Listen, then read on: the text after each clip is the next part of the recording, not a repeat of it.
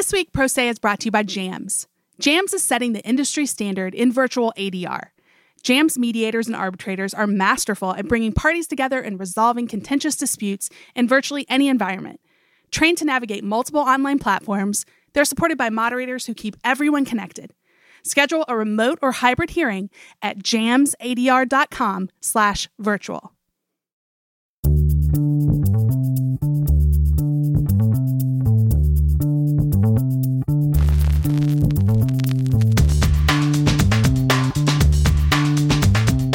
Welcome to Pro Se, Law 360's weekly podcast. I'm your host, Amber McKinney, and I'm here with my co hosts, Bill Donahue Hello, hello. and Alex Lawson. Hi everyone. Uh, excited for the show today. It's very uh, it's a very good one, I think. Uh, did want to did want to hit on a quick news item from Hollywood. Uh, they're rebooting Night Court. Really? Did you guys I hear about did not know that. Now, Amber, you're now this is now I never I I was never a big Night Court head. It was definitely like on the TV in my house when I was a kid. You're a little bit older than us, Amber. Did you ever watch Night Court? I feel similar to you, Alex, that, you know, never a big watcher, but it was one of those sort of staples that like reruns were on. Yes. I've caught a few. Um, I think not being a regular watcher maybe is why I would be more intrigued about a reboot. I tend Yeah. to be pretty snarky about reboots if I liked the original property too much. Yeah. The only Night Court reboot that I really acknowledge is the one that happens in the third season of 30 Rock, one of the all-time Oh, great right. one of the all-time great 30 Rock episodes when Tracy stages a Night Court reboot to cheer Kenneth up because they have to have new page outfits. Um I know almost nothing about Night Court, so Okay.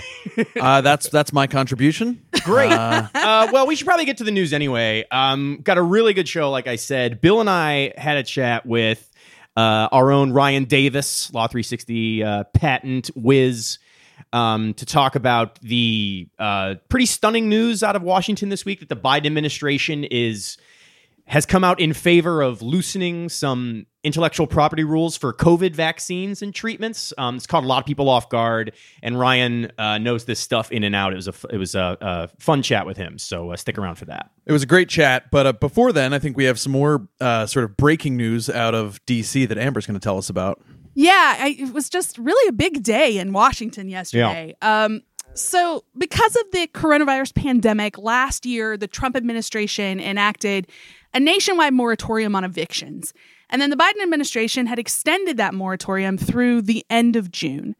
But uh, yesterday, we're recording this on Thursday, a DC federal judge struck down that eviction bar and said that the Centers for Disease Control and Prevention had exceeded statutory authority when they imposed the moratorium. This ruling, as you can imagine, is a, a big win for a group of realtors and property owners who brought the suit, and a blow to the administration and also to a lot of people who are worried about being potentially evicted. Yeah, it's a very interesting case dealing with the authority of an agency that you don't really associate with something like uh an eviction moratorium. You don't think of the CDC Yeah. doing that. But tell us about this suit. How were they? How were these forces that were opposed to it challenging it?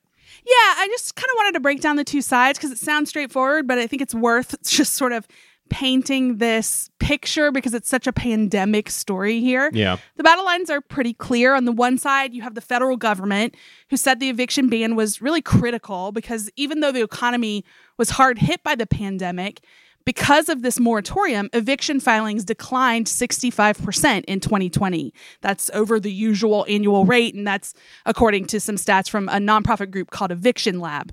But that's basically the way to show that this moratorium had the intended effect that in a, a really bad economic time, without it, you would expect a huge explosion of evictions. On the flip side, the case itself was brought in November by the Alabama Association of Realtors and also a group of real estate agents in Georgia.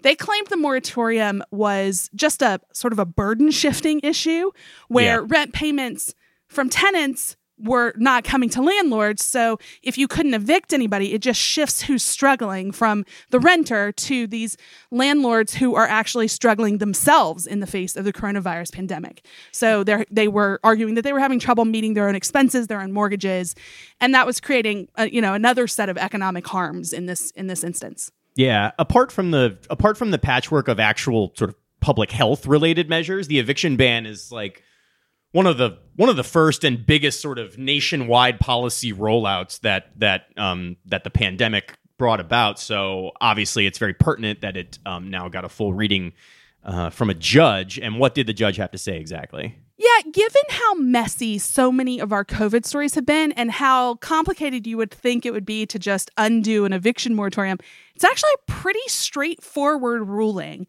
U.S. District Judge uh, Dabney Friedrich ruled that Congress just didn't have an express um, clear mandate to grant the CDC the sweeping authority under what's called the Public Health Service Act.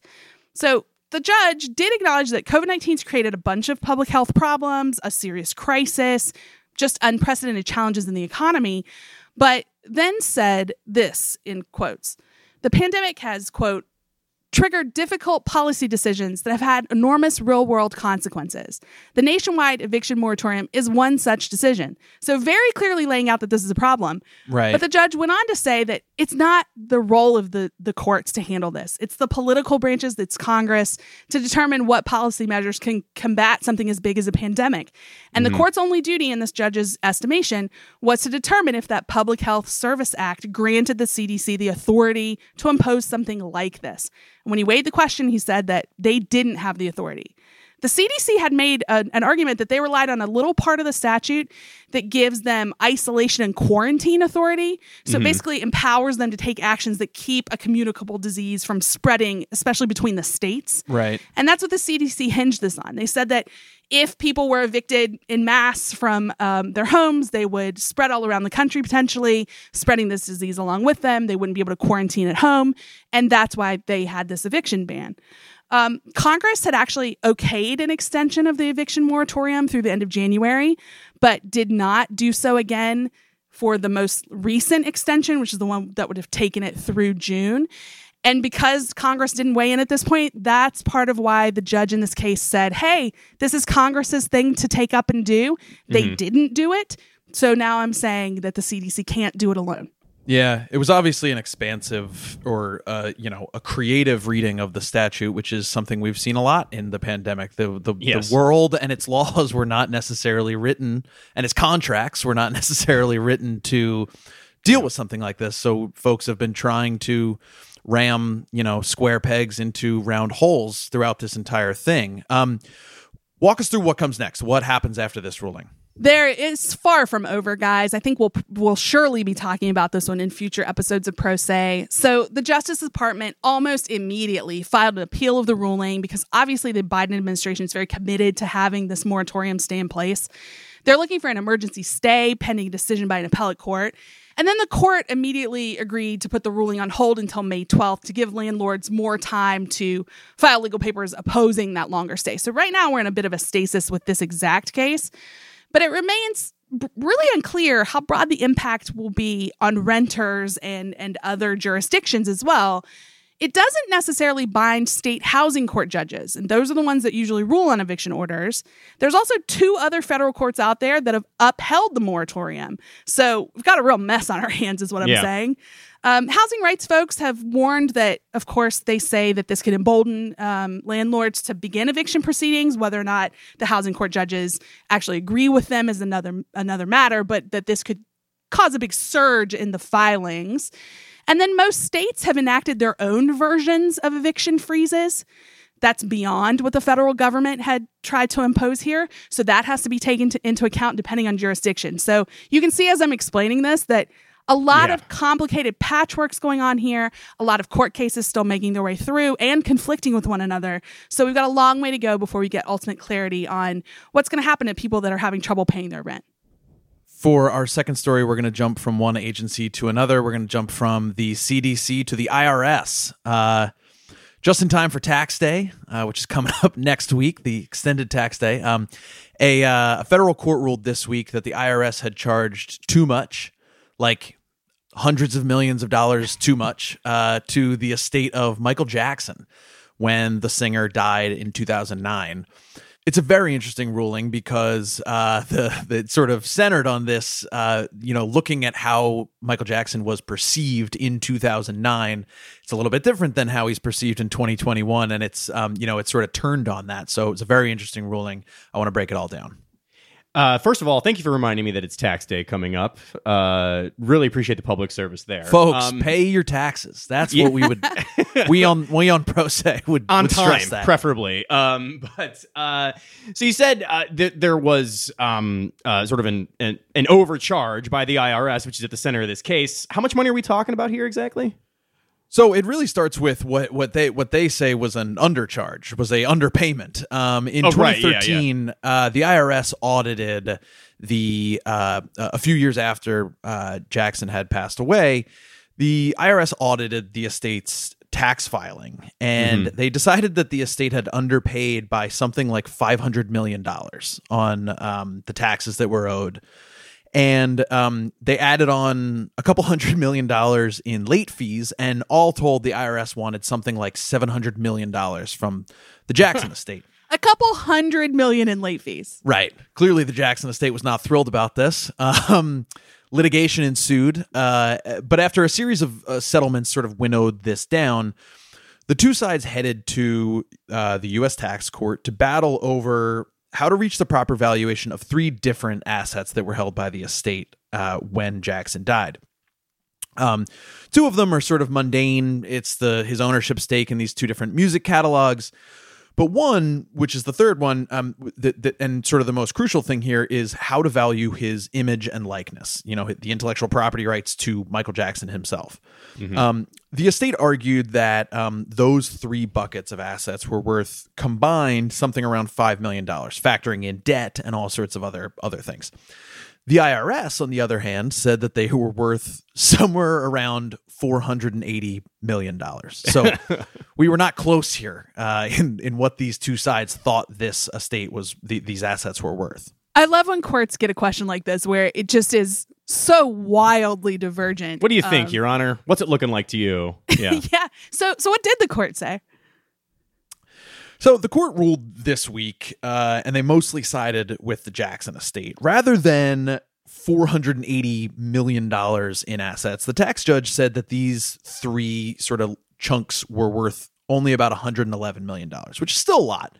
yeah. um, still certainly more than than what the estate thought they were worth. But um, so the the most interesting aspect is here that I sort of nodded to earlier was how the court valued Jackson's image and likeness, the publicity rights to use him in all sorts of different ways going forward. This is distinct from his catalogs of music, the copyrights, and all that stuff. That's distinct. This is his personal intellectual property.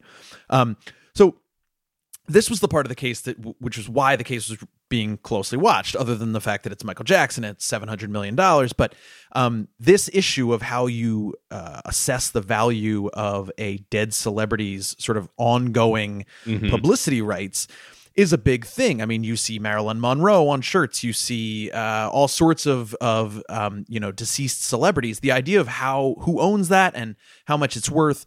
These are big questions. So the IRS, with the help of an expert who uh, had previously assessed the, the the this kind of these kind of questions about Dr. Seuss and and Tupac and Andy Warhol, they argued that um, there were plenty of revenue streams available to the estate going forward. That there could be there could be a theme park, there could be a Broadway sort of a jukebox musical, there could Sure. be merchandise, lots of other things. So they assessed the value of Jackson's image rights at uh, 161 million dollars.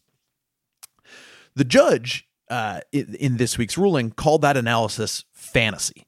Um, the judge said that they were worth a mere four million dollars at the time of Jackson's death, which is um, going from 161 to four, which is where you get the really big discrepancy that we Yeah. saw in in the ruling. And um, so, to get down to the the nitty gritty of this ruling, the judge said that the IRS had not properly analyzed these values at the time of Jackson's death in 2009. That was really the key here. That the the the the IRS was looking at you know potential revenue streams, things that might come down the road, but that those were not foreseeable at the moment because D- Jackson was debt ridden.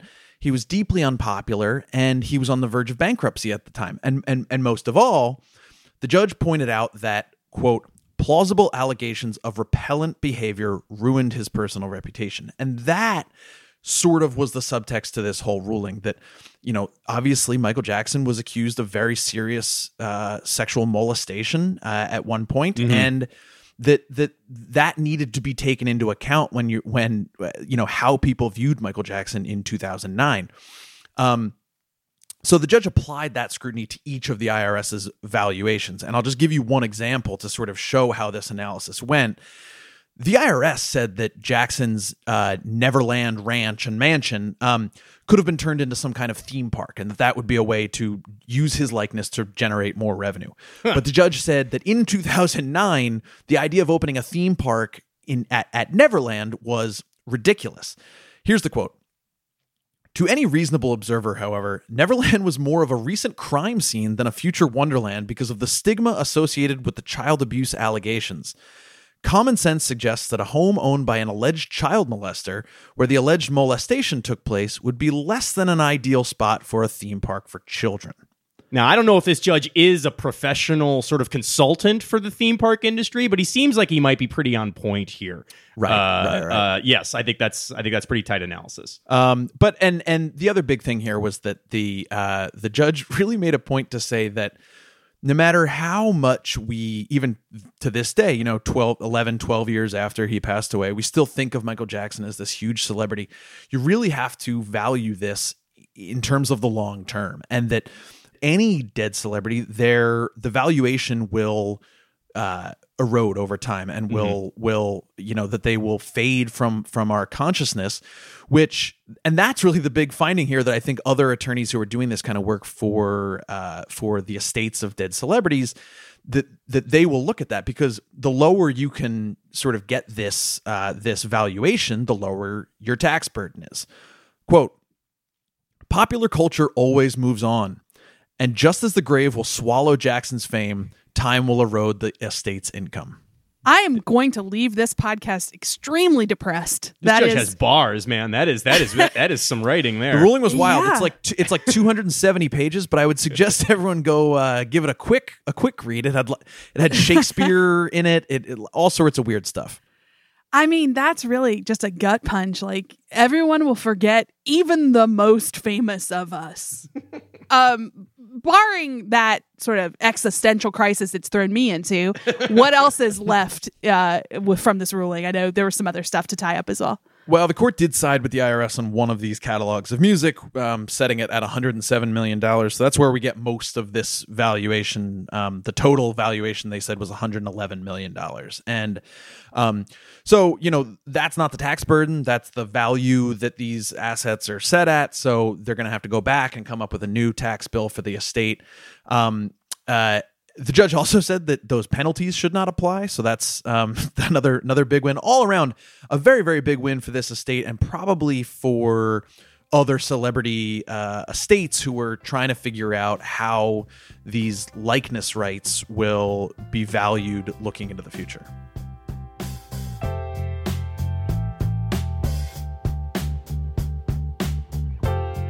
Once again, today's Pro Se is brought to you by JAMS. JAMS is setting the industry standard in virtual ADR. JAMS mediators and arbitrators are masterful at bringing parties together and resolving contentious disputes in virtually any environment. Trained to navigate multiple online platforms, they're supported by moderators who keep everyone connected. Schedule a remote or hybrid hearing at jamsadr.com/virtual.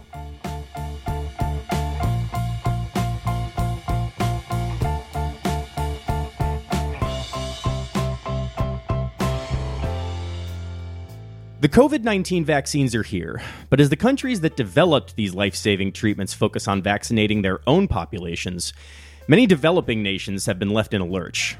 This week, the Biden administration backed a suspension of global intellectual property rules that advocates say may improve worldwide distribution of vaccines and teed up a clash with the powerful pharmaceutical lobby. Here to break it all down with us is Law 360 editor at large, uh, intellectual property whiz, uh, Ryan Davis. Ryan, welcome back to the show. It's great to be here. Thanks for having me. I'm uh, Bill is here with us as well, and I'm glad that the three of us are going to kick this around a little bit. This is a really complex and important issue that plays in all of our individual sandboxes a little bit. There's some trade law, some IP law uh, to talk about, but I think to set the scene a little bit, I think it's important for people to know there's um, a huge disparity in the uh, access to COVID 19 vaccines between rich and poor countries right now. Um, some advocates have gone so far as to call this vaccine apartheid. Um, and there are a group of these countries that have begun to take to, that are trying to take some some steps to address this. How have they done that? What is what has been going on here? Let's see so, at the World Trade Organization, uh, India and South Africa have spearheaded a proposal to uh, suspend intellectual property protections for um, things that are related to preventing or treating uh, COVID nineteen. So that's a it's a pretty broad and sweeping proposal that could can cover lots of different types of intellectual property, mm-hmm. patents to trade secrets, um, and a, a, wide swath of anything you can think of that kind of touches on yeah. um, on COVID. uh, so the idea there is that uh, if uh, people were able to produce these things without fear uh, that they could be accused of intellectual property infringement, they could be wider access around the world and uh, you know help people help the world fight the pandemic. I guess. Yeah, I mean, loosening the rules for loosening intellectual property seems like an easy, sort of straightforward thing to do, but obviously, this has been deadlocked for months, and this announcement that we're talking about this week was fairly controversial. So, walk us through why this is such a contentious thing. Well, the uh, the United States and a lot of other wealthy nations had uh, kind of stood firm against this idea at the WTO since it was introduced in October, uh, making a number of different arguments that uh, kind of the uh, the main two are that uh, it it wouldn't really solve the problem. That the the reason why the, all the vaccines are in the the major wealthy countries is has less to do with IP and more to do with uh, you know production capacity in, in other nations and access to supplies and things like that. Um, and then the other kind of uh, counter argument to doing this is just that uh, you know pharmaceutical companies you know invest billions of dollars in in developing these vaccines and treatments, and uh, they depend on intellectual property to recoup their investment. Uh, and waiving that, uh, saying they can't enforce intellectual property, is just kind of gums up the whole works of the uh, you know pharmaceutical industry and would reduce their incentive or motivation to to develop these life saving treatments if they yeah. they knew that their IP rights could be could be taken away. And uh, I'll parachute in here just to sort of inform everybody. I report on the WTO all the time. This is a this is a international body that operates by consensus, which means that you have to get 164 members to agree on something, and the very powerful ones, like the United States and the European Union, can single handedly block it, uh, which is what they've been doing um, until this week. Um, we got. Uh, I guess I'll we'll talk about some of the nuance here, but it is sort of a potential sea change. The U.S. had stood firm against this proposal for months, and they've begun to sing a different tune. What is that all about? Right. So on Wednesday, the uh, U.S. Trade Representative Katherine Tai announced that the uh, the Biden administration is is on board and supports uh, a waiver of intellectual property for COVID vaccines, which uh, was something of a surprise. It's the U.S. is known kind of around the world in lots of different contexts for being very zealous about protecting yeah. IP and encouraging other countries to um, uh, you know, in, encourage enforcing enforcement of IP. Mm-hmm. Uh, so this does seem like a pretty big shift. It came after some fierce lobbying on both for and against it. Yeah, uh, there, I think the the majority of the Democrats in in Congress wrote to Biden earlier this week, urging him to oppose it. A lot of Republicans are against it, and the pharmaceutical industry obviously is very strongly against it. Yeah. Um, but uh, the administration has heard all these views and decided to to get on board uh, at least somewhat with with this idea. Uh, yeah, it was it was a, a, pretty surprising development. There were there were there were sort of anonymously sourced reports saying that the Biden administration might both oppose and support in the days running up. The various lobbies were like floating their little trial balloons.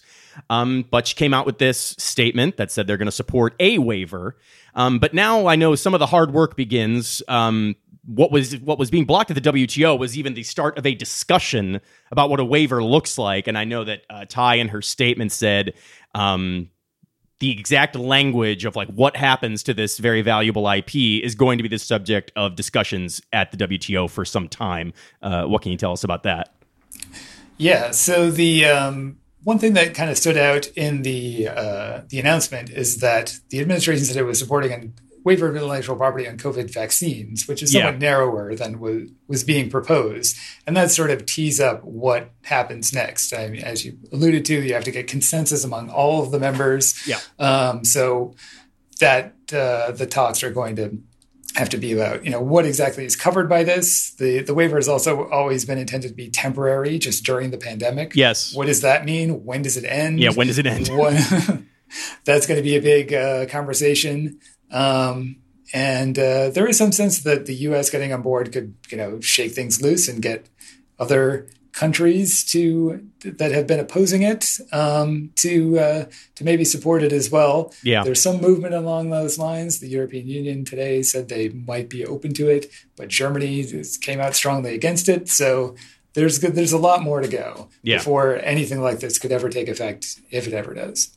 Uh, yeah, in a lot of ways, the the real work begins now. I mean, up to now, it's been some pretty high stakes political discourse. Now we're going to get into the fun weeds of a trade negotiation. Um, we should clarify here, and you referenced this in an earlier answer. Um, but one of the uh, one of the pharmaceutical lobbies, you know, main points here is that they don't think that this that this uh, waiver is like some kind of silver bullet.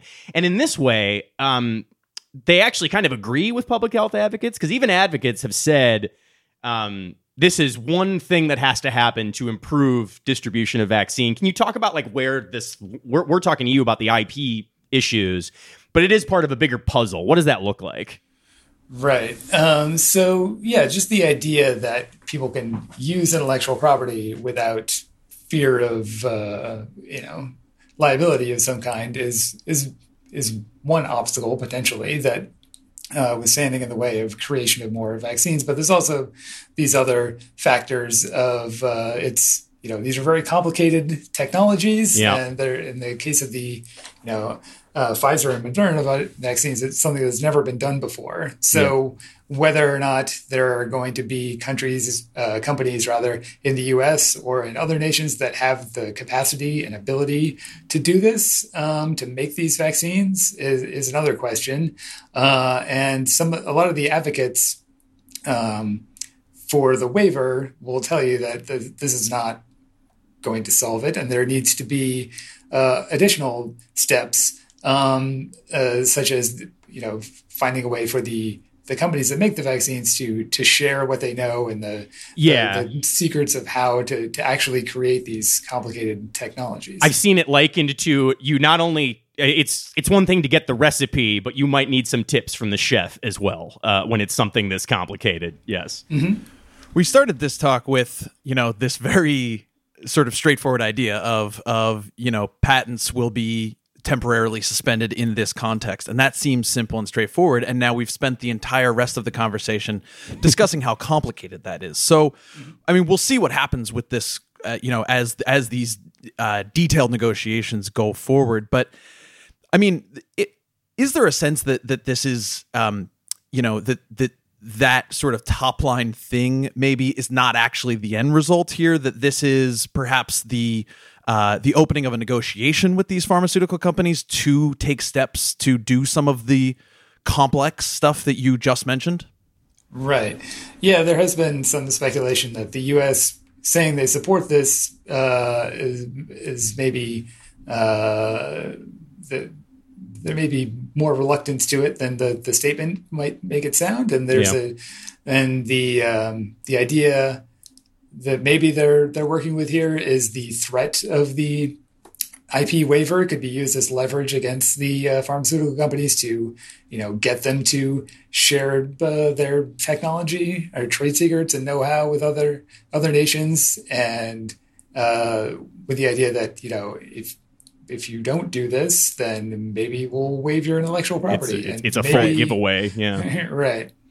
Um, so we'll see how how it works um, and uh, what the uh, what shape the negotiations take from here. But it's definitely the whole uh, question looks much different now than it did last week when the U.S. was standing firm against this. Yeah, it's a fascinating dynamic, and you know, like you say, we'll see what happens in the negotiations. The pharmaceutical companies are not happy about it, even if it ends up being this more measured thing, because this is a dynamic. I mean, COVID is like a once in a generation sort of event, but this this tussle over IP rights and access to medicines for poor countries has been happening like in a lot of different contexts. This is just one that is obviously getting the most eyeballs, so it'll be it'll be fascinating to see uh, what shape the debate takes this time. Um, all right, uh, Ryan Davis. Um, uh, thank you for breaking this down. It's a hugely important story. Uh, really enjoyed the chat. Thanks for coming on. Yeah, this has been great. Thanks a lot. Thanks, Ryan.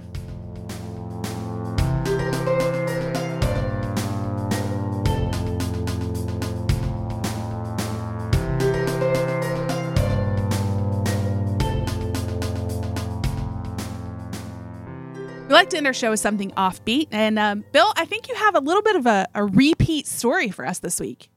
Yeah, we have a nice uh, coda to a uh, an offbeat story that we talked about in late 2019, and then I think again in our in our show of our favorite offbeat I segments. think it, it it it popped up there as well. Yes, We're talking about a guy who was literally bounced out of a uh, oral arguments hearing at the Second Circuit for being just a huge jerk to the judges, just being like not a nice guy. Uh, so this week, that attorney was formally reprimanded by the grievance committee for the Second Circuit, but he otherwise avoided any sort of serious punishment.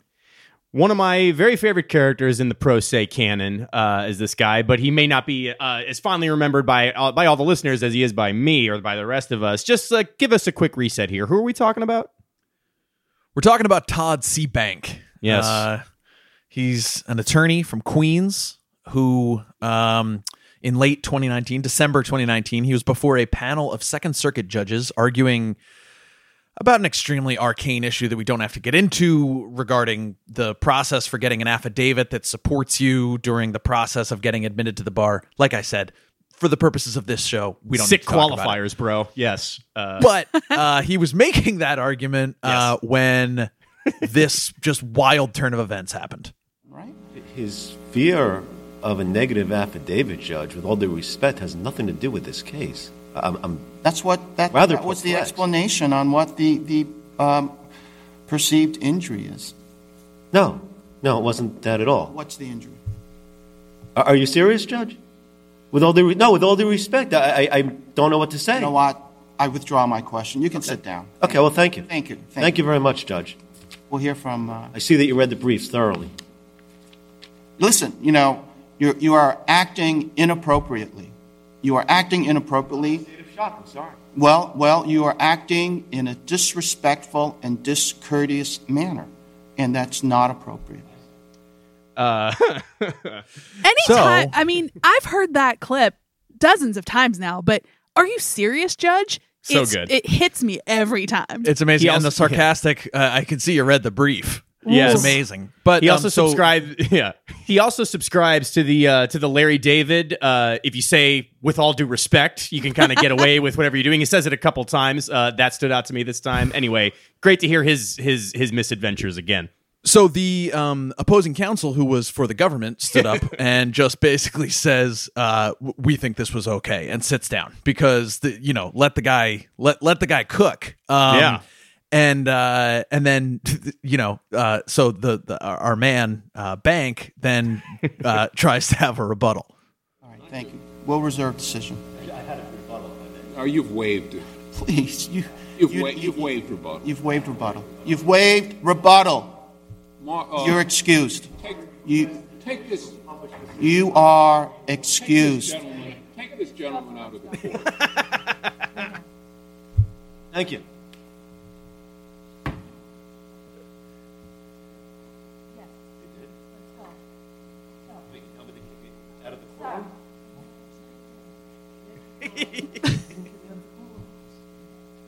sir, sir, leave, leave leave, leave. It's it's iconic audio. It's pro se canon. It's good Yes. stuff. I mean, as happy as I am to revisit this, just because I I do find that very compelling audio. Why are we talking about it again? So, uh, as I mentioned at the up top, uh, a Second Circuit panel, the uh, the the grievance panel for the for the circuit, um, issued a formal reprimand this week to Bank, saying that he had violated um, uh, a portion of the state professional code that prohibits attorneys from uh, act from quote undignified or discourteous conduct. We heard the judge specifically Yes. say discourteous, which Yeah. really forward thinking stuff. By uh, I, I, I liked that. Um, uh, so the court credited Bank with sincerely apologizing here. The bank filed a document with the court saying that he took responsibility and and ad, ad, admitted that it was um insulting and acrimonious and he expressed shame and embarrassment. So you know he sort of owned up to it. Uh, but the grievance panel rejected a suggestion made in that document that his outburst should be viewed in light of quote prior poor treatment he has received from judges of this court Oh, boy. the court said to, uh, Before you even tell me what the court said, I would like to tell you what I would say as if my husband and I were having a similar fight and the argument was something like, I'm very, very sorry, Amber, but all the ways you've treated me poorly over the past year have factored into my behavior. I also would reject that from the record. Yes, they they fully rejected it. They they said to the extent that that is being offered as a defense, we we reject it. The quote. The record does not reflect that the judges presiding over the oral argument did anything that warranted Bank's disrespectful responses or support the suggestion that prior conduct by other judges somehow justified that conduct. There also was no justification for exposing other people present in the courtroom to that conduct. I love the idea of the judges being like, "How dare you expose people?" To Won't this somebody kind think of- of... the delicate government prosecutors who had to who had to who had to hear this this trash? Uh, yes.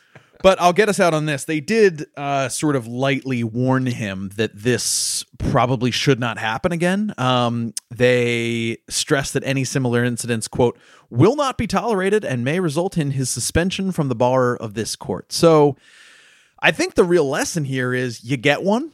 I think you I can guess, sort of yeah. you can you can you can be mean to appellate court judges One time. Yeah. and then and then you're good, and then and then that's that's your oopsie. My takeaway from this is that sadly, we probably won't have more outburst audio from this particular person. Well, we'll see. or we will. Good point. Time will tell, guys. Uh, it was nice to revisit this one with everybody. Thanks for being with me for today's show, Alex. Uh, much like Bank, I have waived rebuttal, so I'll uh, talk to you guys next week. and thanks a lot, Bill. I am going to leave. Leave. We also want to thank a bunch of other people for today's show, including our producers, Kelly Marcano and Stephen Trader, our graphic designer, Chris Yates, our guest this week, Ryan Davis, and contributing reporters, Corey Atkinson, Amy Lee Rosen, and Dave Simpson. Music for our show comes from Silent Partner and Kelly Marcano. If you like Pro Say, leave us a written review on your favorite podcast platform. That helps other people find our show. And if you want to read more about any of the stories we've talked about today, check out our website. That's law360.com slash podcast. Thanks and see you back here next week.